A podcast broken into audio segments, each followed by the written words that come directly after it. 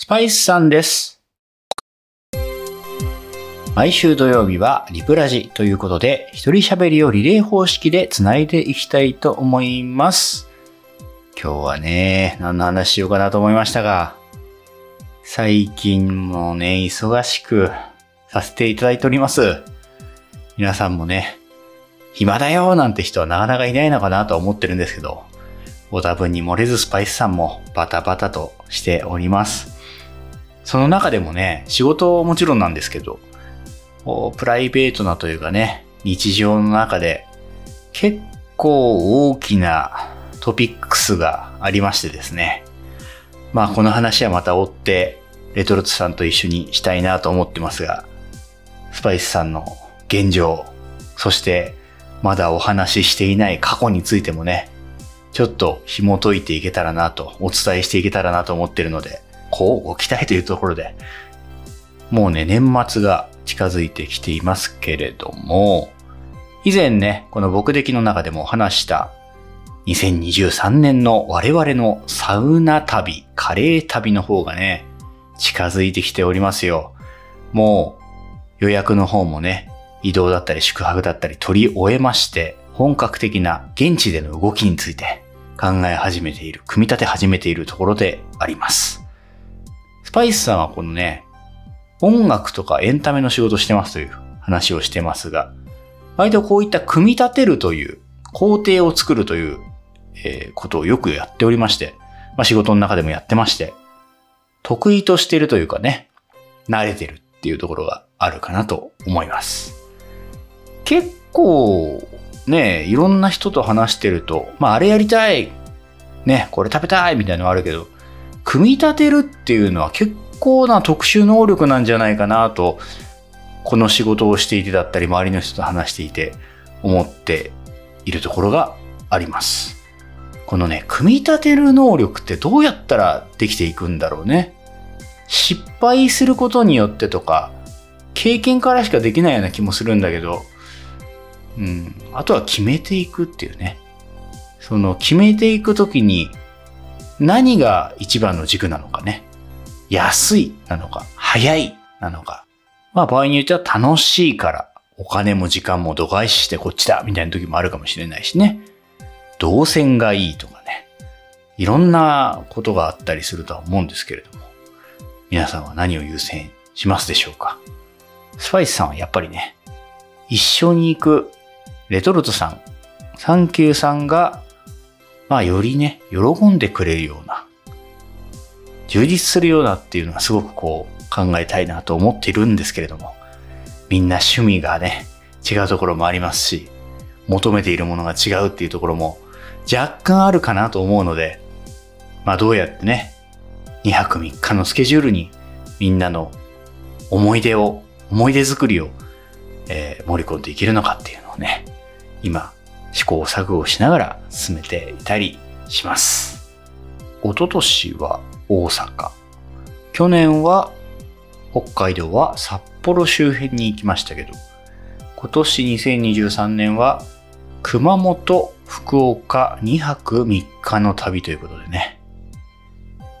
いや、今回は移動もいろいろ伴いますから、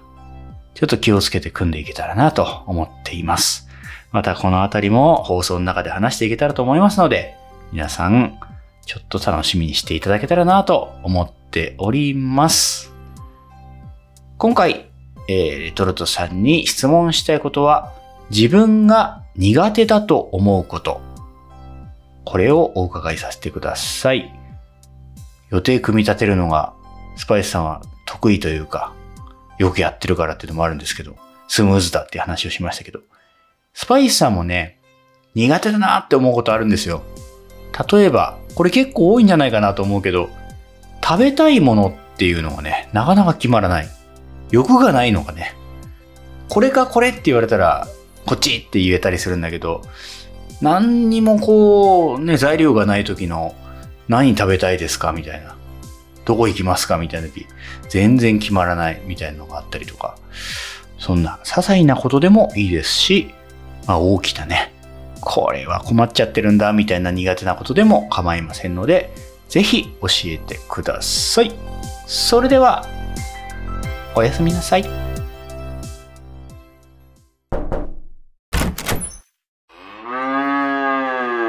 はーい、レトルトさんです。さあ、お話ししてまいりますが、そうなんですよね。もう、あれ、来週、再来週？なのかな？えー、サウナカレー旅行第3回が近づいてまいりまして、えー、私、ワクワクしております。そうなんですよね。毎度のことなんですが、ついつい段取り上手のスパイスさんにおんぶに抱っこしております。うん。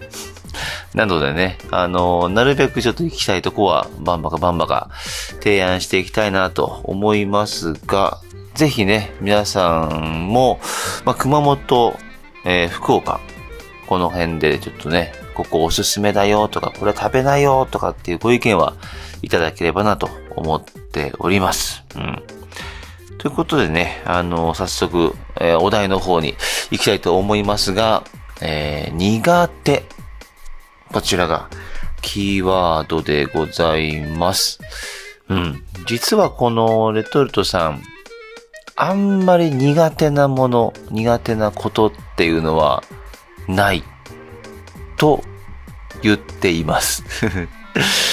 あのーまあ、比較的ね、どんなことでもちょっとやるっていうようにしているので、まあ、苦手なものが少ないっていうのがあるんですけど、どっちかっていうと、えー今のね、まあ、仕事、まあ、職場で、えーこう自分のチームの中で、まあ、使わないようにしようぜっていう言葉を決めていて、その中の一つに苦手が入ってるんですよね。うん。まあ、苦手って言うと、まあ、ちょっとね、人見知りなんですとか、えー数字がちょっと苦手でとかって、こうついついね、言いがちになっちゃうんですけど、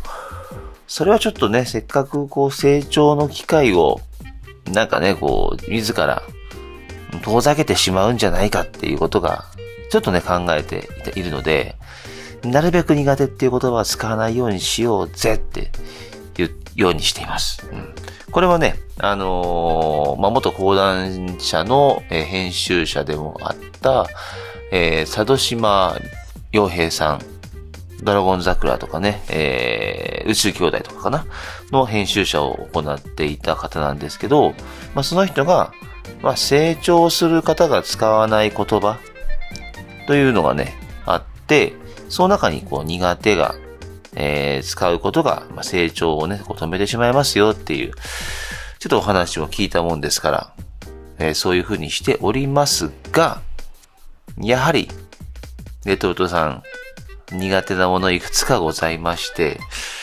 これね、まあ、強いて言うならば、対人関係の中の一つのあの、なんて言うんですかね、あの、友達の友達に初めて会った時。このね、その友達と友達との距離感が未だにわからないっていう。いきなりなんか、イエーイ !What's up? みたいな、こう、ハイタッチできる人っているじゃないですか。よくね、こう大学の陽キャの方々は、あの、そういう方いたんですけど、それができないですよね。で、その、自分の友達は、まあ、両方知っているから、すごいテンション高いね。なんか二人ちょっとどん、ね、喋っちゃいなよ、とかって言われてもね、別に喋ることないしな、と。なんだその三人でいるときに、その自分の友達がトイレ行った時のあの気まずさ。半端ないっすよね。もうなんか、な、え、何を喋ろうみたいな。え、地元、どこなの？みたいな。そんな感じになってしまって、その友達と友友達の友達とはなかなか盛り上がれないっていうのはね、これ苦手ですね。これ得意な人結構いるんだろうなうん。まあ、それがね、あのレトルトさんの大学時代がどんなキャラクターだったかっていうのをね、まあ、ぜひ想像していただければと思いますが、これね、気持ちわかるっていう人は、ぜひあの、わかるってコメントいただけると嬉しいなと思っております。はい。やっぱ人にはね、やっぱこう苦手な部分が多少はあるとうん。大人になるとね、だんだんそれがだんだんこう、まあ苦手なんですって言わなくてもね、なんとなくこう態度に出るっていうのが、うん、ありますんで、うん、苦手なものは別に、まあそんなに突き詰めなくてもいいかななんて 思うようにしております。はい。ということでね、ぜひぜひあの皆さんの苦手なこととかね、その克服の仕方とかありましたら教えていただければなと思います。ということで、えー、ぜひぜひ、えー、コメントや番組のね、フォローいただければと思います。そして、